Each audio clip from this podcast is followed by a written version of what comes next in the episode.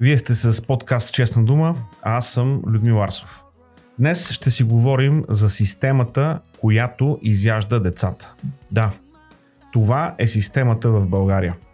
Моят събеседник е жена, която е завършила Свети Климент Охридски Софийският университет през 1997 година със специалност социална работа с деца и юноши.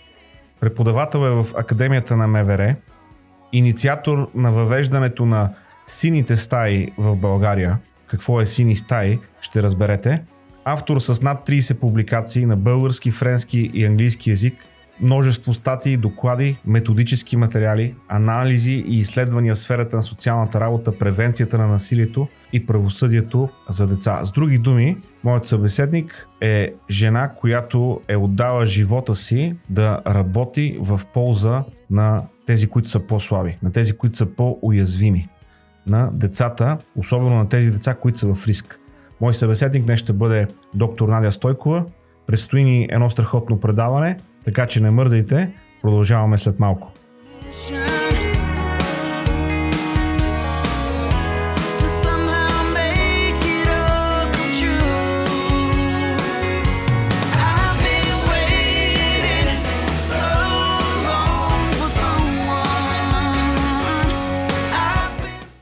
Преди да продължим, нека ви напомня да харесате подкаста, където го слушате, ако това разбира се е възможност, която платформата ви дава, да оставите положителен коментар, защото няма бюджет, който може да замести вашата препоръка. Моля ви също така споделете подкаст Честна дума със своите приятели. Сигурен съм, че в епизодите назад всеки ще може да намери някаква интересна тема, с която да бъде обогатен. Така, казвам а, добре дошла на доктор Надя Стойкова, която имам а, честа и удоволствие да познавам а, повече от 10 години, така че директно ще говоря с Надя. Добре дошла. Благодаря ти, Люси. Радвам се, че отделяш това време. Благодаря ти, а, че ще можем да говорим по някои а, интересни и важни въпроси за мене. А, аз съм човек, който не знае много неща. А, тези дни научих за един вид нови стаи и искам директно да влезем в разговора, като те попитам за тези стаи. Можеш ли да ми кажеш повече какво е това синя стая? Добре. Аз наистина и аз се изненадвам, че все още има хора, които не ги познават, но явно това е реалността и трябва да я приемем. Сините стаи са название на така наречените специализирани помещения за изслушване – и разпити на деца, когато те са а, жертви на насилие или престъпления и участват в правни процедури.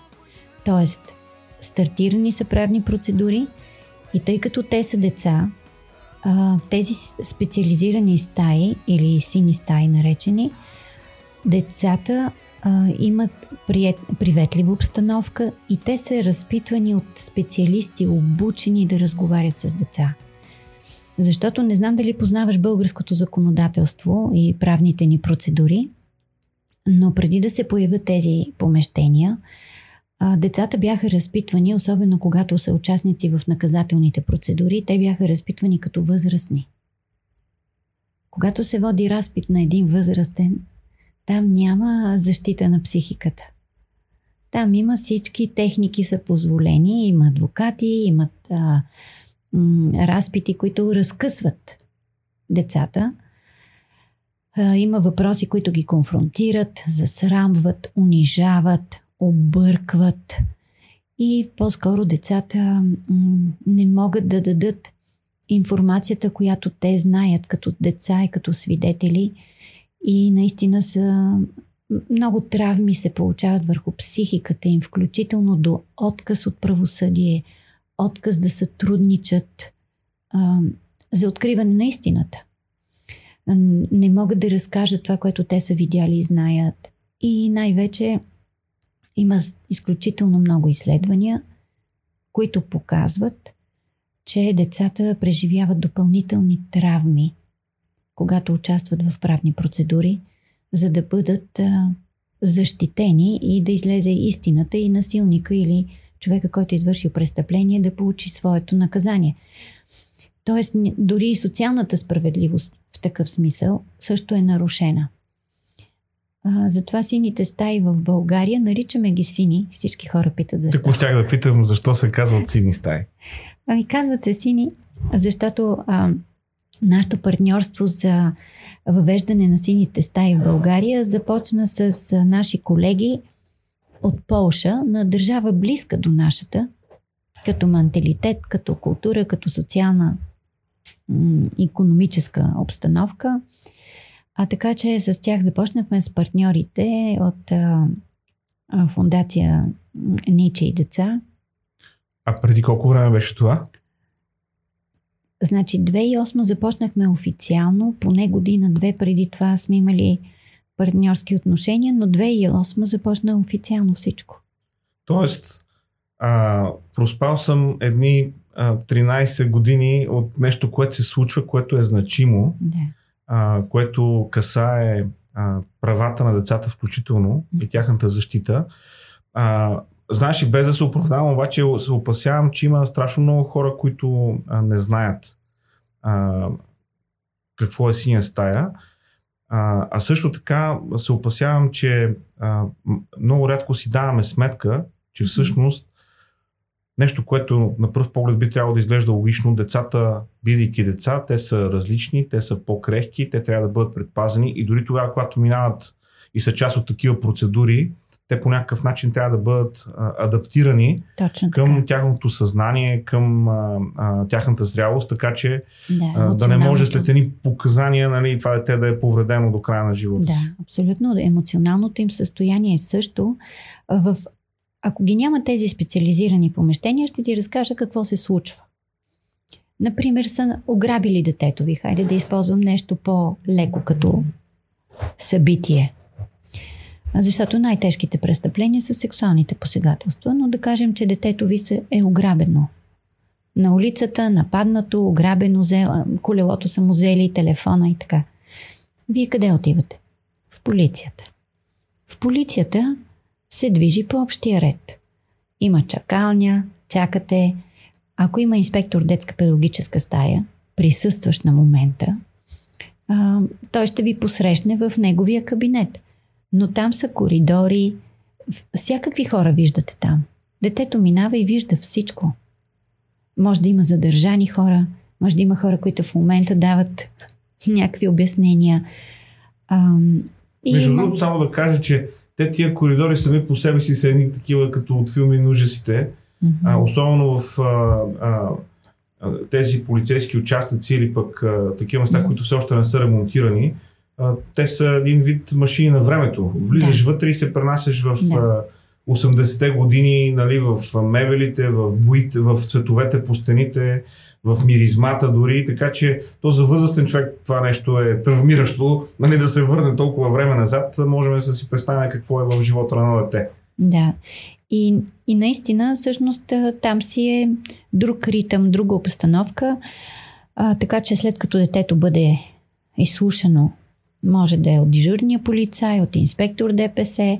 А, след това, а, ако се заведе дело, т.е. да образува се досъдебно производство, т.е. има специализиран полицай или разследващ, който казва да, това, което детето съобщава е информация, която е състав на престъпление и ние трябва да образуваме. Има доста информация, почва да се издирват по камери, кои са нападателите, какви са, колко са, къде се е случило. И за всички, за всяка една процедура, детето трябва да дава допълнителни показания. Ам, след това може да иска прокурора детето да бъде разпитано. А, след това отиваме в съда. И в съда по същия начин. Ако бъдат открити нападателите, може да има разпознаване, може да има много процедури, в които той участва, може, прави му се експертиза, съдебна експертиза, дали това дете е надежно, дали може да му се вярва на това, което казва, дали психическата му, т.е. когнитивната му а, възраст и психическата са а, така, че добре и то може да дава показания. Имаме деца, които имат заболявания. И всичко това са процедури. И ние имаме изследване. Аз съм работила дълги години към Институт по социални дейности и практики, където имах възможност да правим много изследвания с колегите заедно. Имаме изследвания, те са официални, публикувани са. през колко човека непознати минава едно дете, което е жертва на престъпление, до съда, за да излезе процедурата. Между 12 и 15 човека. Това е ужас и, и да, и то разказва, то разказва едно и също травматично събитие. И това, което се случва с психиката на децата, е, че ние им забраняваме те да забравят естествено това събитие и да се възстановят. И те стават като едни машини. И аз често пъти чувам колеги, а, които са вече юристи, нали, прокурори, съди, а, минало е доста време от а, с първите показания, които са събрани на детето. След година, година и половина, две, естествено, паметта забравя неща. А тези деца ги помнят, все едно са им се случили вчера и те се възхищават и казват, бре, това дете всичко помни, толкова ясно казва, значи наистина се е случило. Аз се въздържам от такива коментари. Значи наистина не сме му позволили да забрави. Да забрави. Защото естествено, когато децата забравят, те имат една а, потребност да забравят това нещо. И аз винаги им казвам.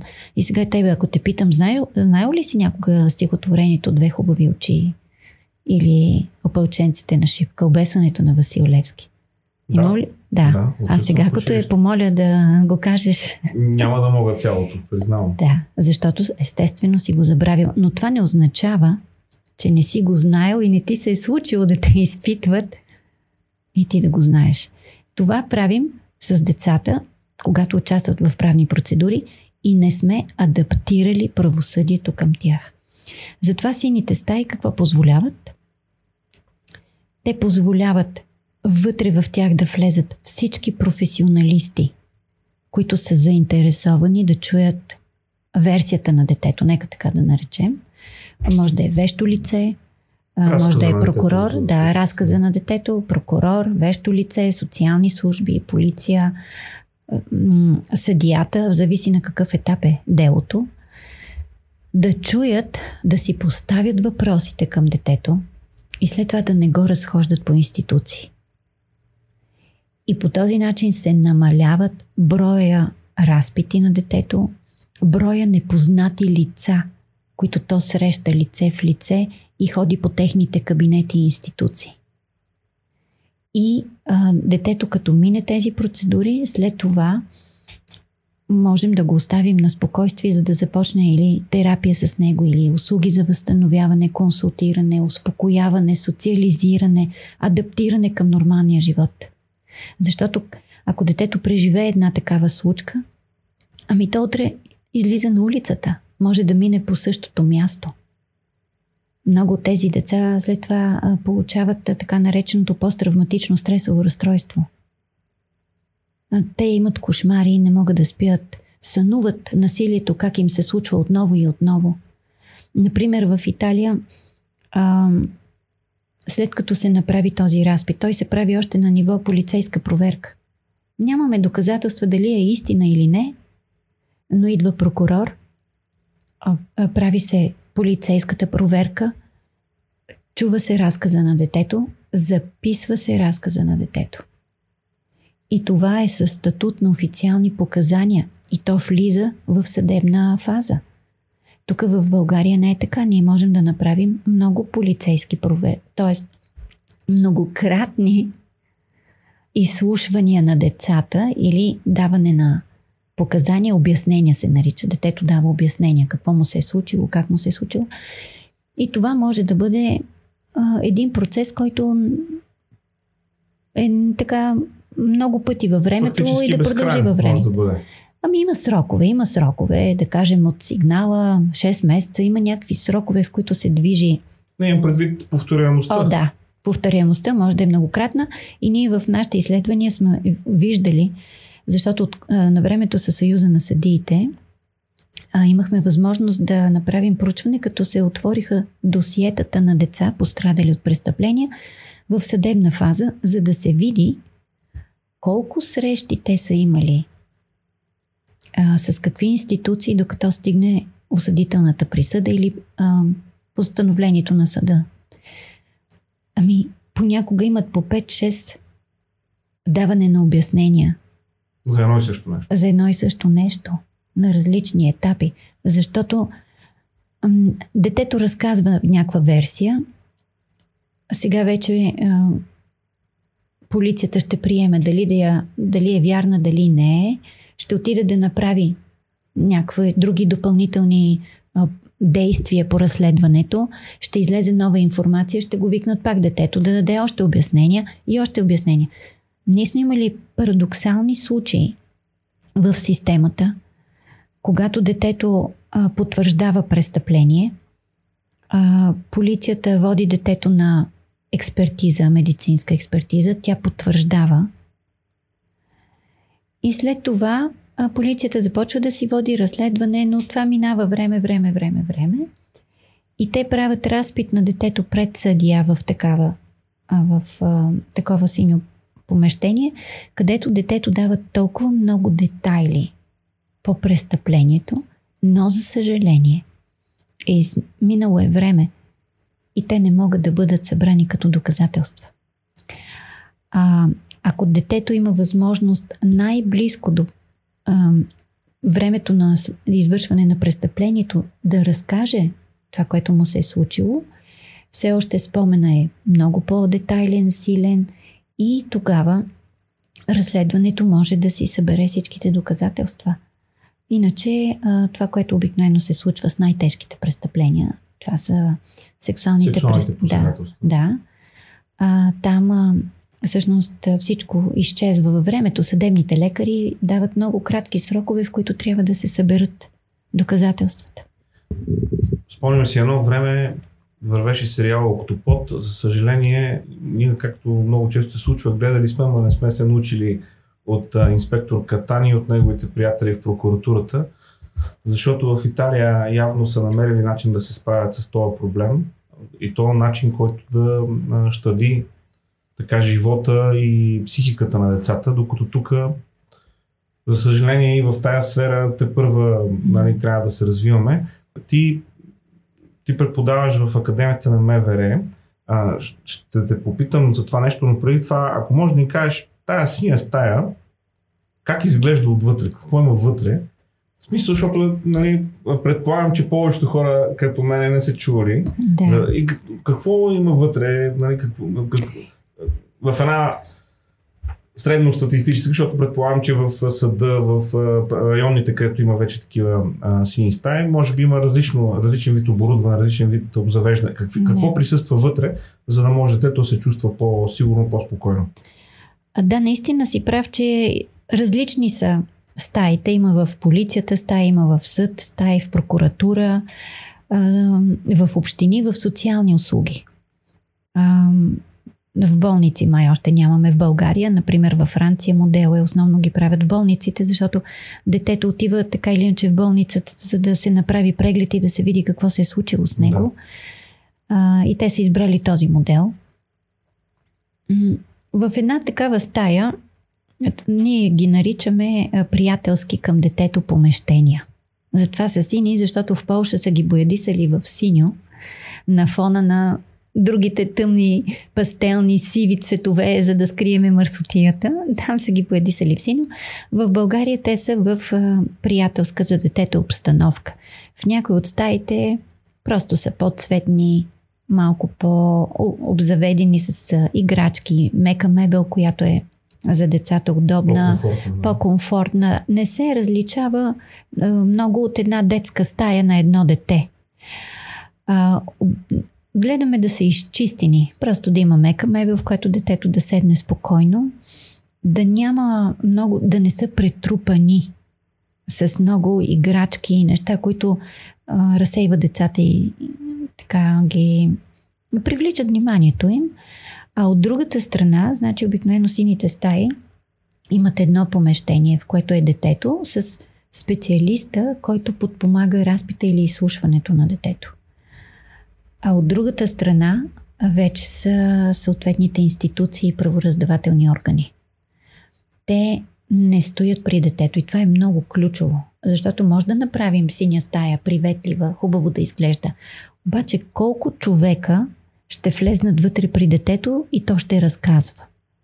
Ние имаме възрастните, не си даваме сметка, но имаме психологическо преимущество. ако влезе един възрастен при детето, да кажем, че сме едно на едно. Ами ако влезе двама, трима и всичките стоиме и го гледаме това дете, то вече се чувства като на Притиснато. изпит. Притиснато, да, да, няма. притиснато, Да, затова. Това е натиск. Това е натиск. Да, затова обикновено стандарт е такъв. Влиза детето с един а, професионалист или подкрепящо лице за детето. Понякога децата са малки, страхуват се, имат нужда някой познат, близък да влезе заедно с тях. При по-малките деца може да влезе член на семейството, а, който децата разпознават като доверено лице. Може да влезе социален работник като доверено лице, но детето го разпознава. И от другата страна на тези помещения, там всъщност е а, техниката, с която се заправи запис и има контакт с помещението при детето, за да се поставят въпроси Въпрос. на детето. А от другата страна, първата идея, която ми хрумва е като, на, като по филмите, огледало, зад което стоят хора, Като които не се виждат. Така ли? Да. Значи, а, стария модел стаи са с огледало. А, ние взехме от Полша този модел. В момента има много по-модерни варианти, където няма такова огледало, а, е с камери. Така че детето въобще не вижда, че има съседно помещение и понякога огледалото също ги смущава. Мгм. А, но, например, една Дупница, община Дупница, с една много а, прогресивна директорка на социални услуги, а, създадаха първата такава стая, в която тя е, няма огледало, а е с а, видеовръзка. И в другата стая вече имате всичките техники, като по филмите. Микрофоните, записите, слушалките. Там влиза, може да влезе а, подсъдимия, обвиняемия, адвокатите. Всички лица, които имат интерес да чуят версията на разказа на детето и да задават въпроси, да успорват и може да си представите какво се случва там. И може да си представя също какво ще се случи, ако всички тия хора са Да. влезнали Да. а, при детето и се Да. прескачат един през друг, за да му Да. задават въпроси, Абсолютно. да поставят под съмнение разказа и въобще Да, да. нали, Ние имаме адвокати, които, които си позволяват да задават въпрос на детето, а, особено когато това е близък на детето, м- въпроси, с които го дискредитират. И това е много деликатна материя, защото децата, ако насилието се извърши върху тях от непознат за детето човек, тогава семейството се консолидира и нали, детето е подкрепено от семейството. Обаче, ако насилието е извършено от член на семейството, тогава семейството се разпада. И става много трудно да защитим ли истината М. или да се премълчи някои деца. А, наистина страданието е много голямо. Търпяли са го години. И вече не могат повече. Това се отразява на психиката им, на психичното им здраве. Има изследвания, които показват, че такива деца отключват и психични страдания. А, имат проблеми с а, сърдечно-съдовата система. В целия им живот от тук нататък. И понякога, особено пък при тежки форми на домашно насилие, където имаме и доказателства медицински за това. Питат се децата безумни въпроси от рода на «А ти обичаш ли твоя кой родител? си? Да.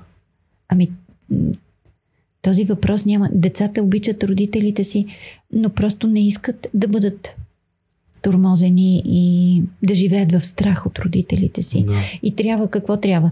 Трябва да стане толкова голямо насилието, че да намразат родителите си и да застанат срещу тях да говорят. А това не мисля, че е добре за психичното здраве, на което и да било дете. Да, този тип въпроси, зададени по този начин, а, срещу едно дете са нали, средство за натиск, Да. реално. Нали, възрастен човек може да си позволи да, а, да се противопостави на такъв въпрос, mm-hmm. въпреки че дори за, вътре, и за възрастен човек това нещо е, би представлявало трудност. Да, да. Нали, смисъл публично, особено ако е близък човек, камо ли, а, камо ли за дете. Знаеш, аз а, а, ще ми се по-нататък да, да говорим за темата за домашното насилие в а, по-голяма дълбочина, защото а, съм убеден, че а, в България имаме проблем с домашното насилие.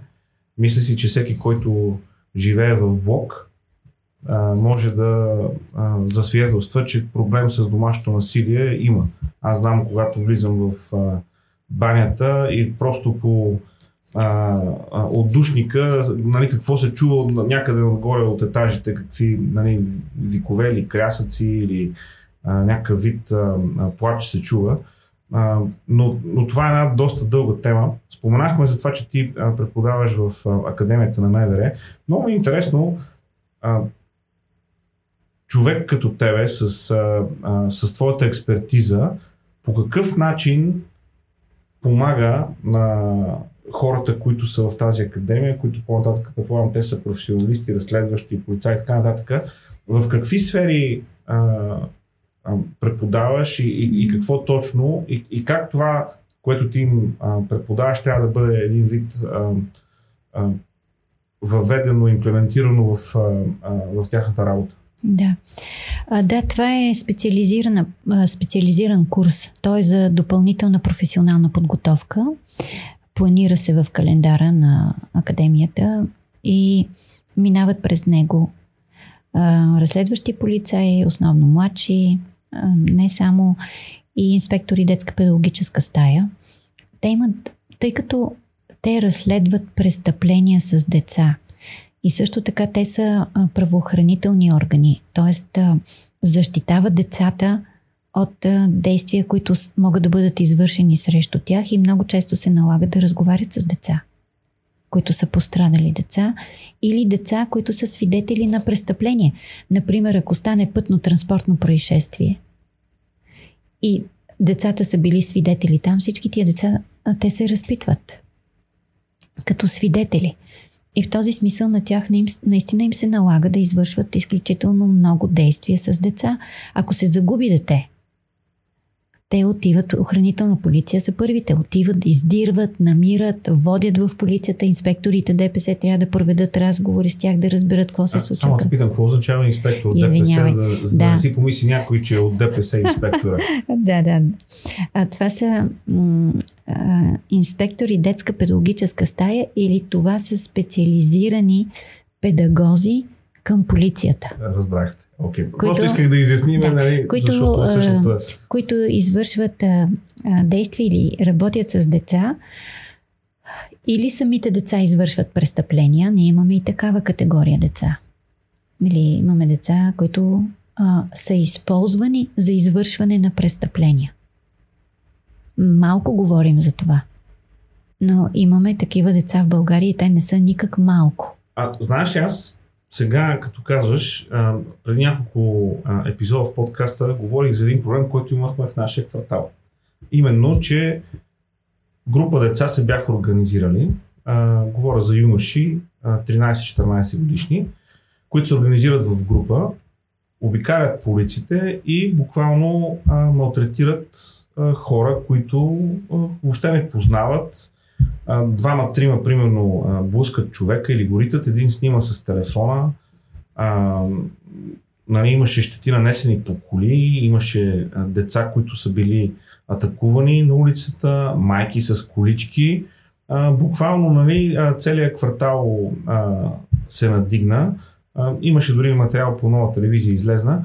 А, сега тия неща спряха, което най- най-вероятно означава, че понеже те се знаят кои са децата, нали, между другото беше много интересна историята, понеже има така група огромна на Света Троица, от този квартал, и а, децата са снимани, знае се в кой блок живеят и аз започнах се притеснявам, че някой може да вземе правосъдието в свои ръце, нали, защото това да. нещо а, минава да.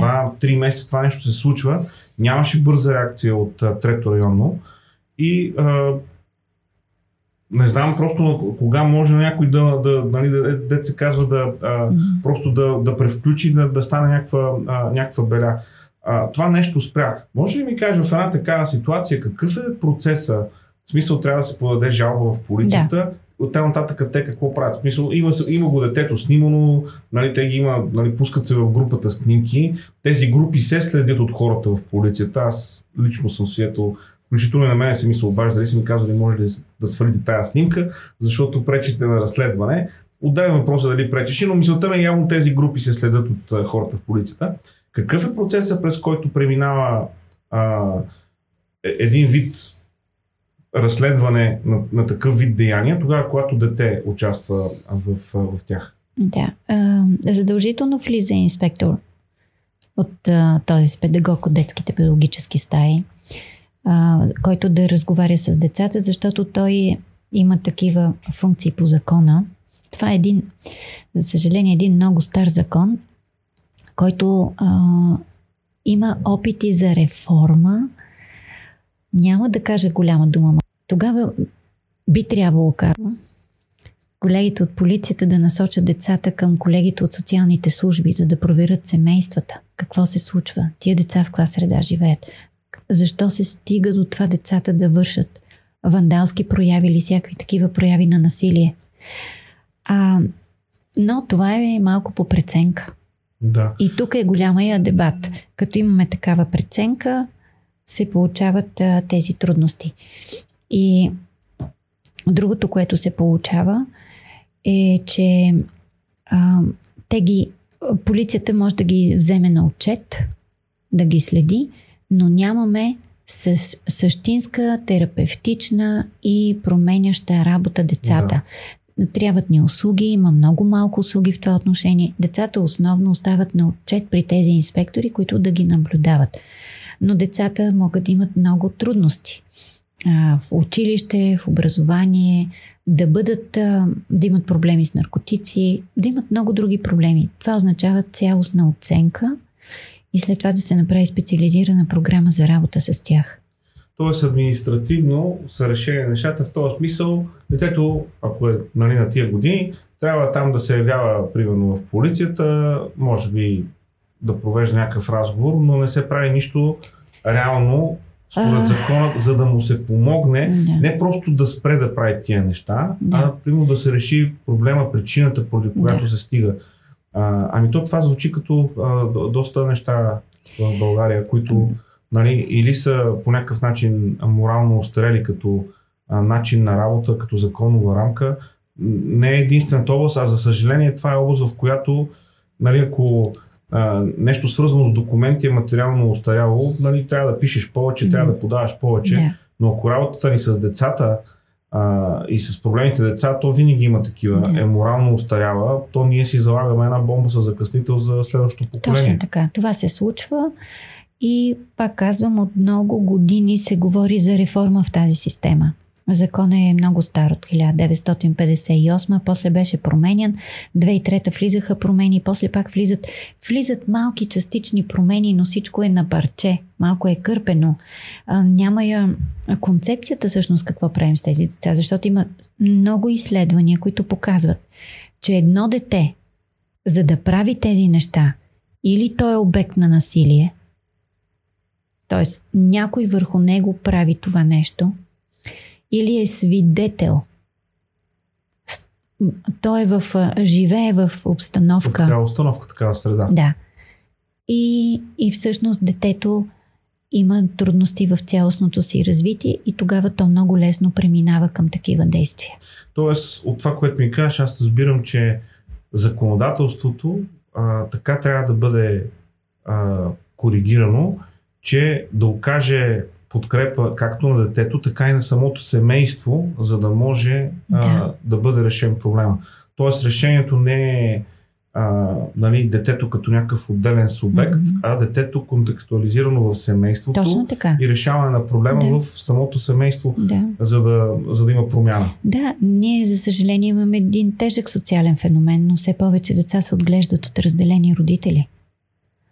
А тези деца м- преживяват своите трудности и понякога а, е трудно за родителите да. Децата се огорчават срещу родителите си, особено в тинейджърска възраст, или остават много сами, самотни, остават без родителска грижа, внимание, надзор, особено при трудната економическа ситуация. И тези деца а, може лесно да се злоупотреби с тях. Затова казвам, че много децата са въвлечени от по-големи в такава дейност. Такава дейност. и става един порочен кръг, който се повтаря. Да.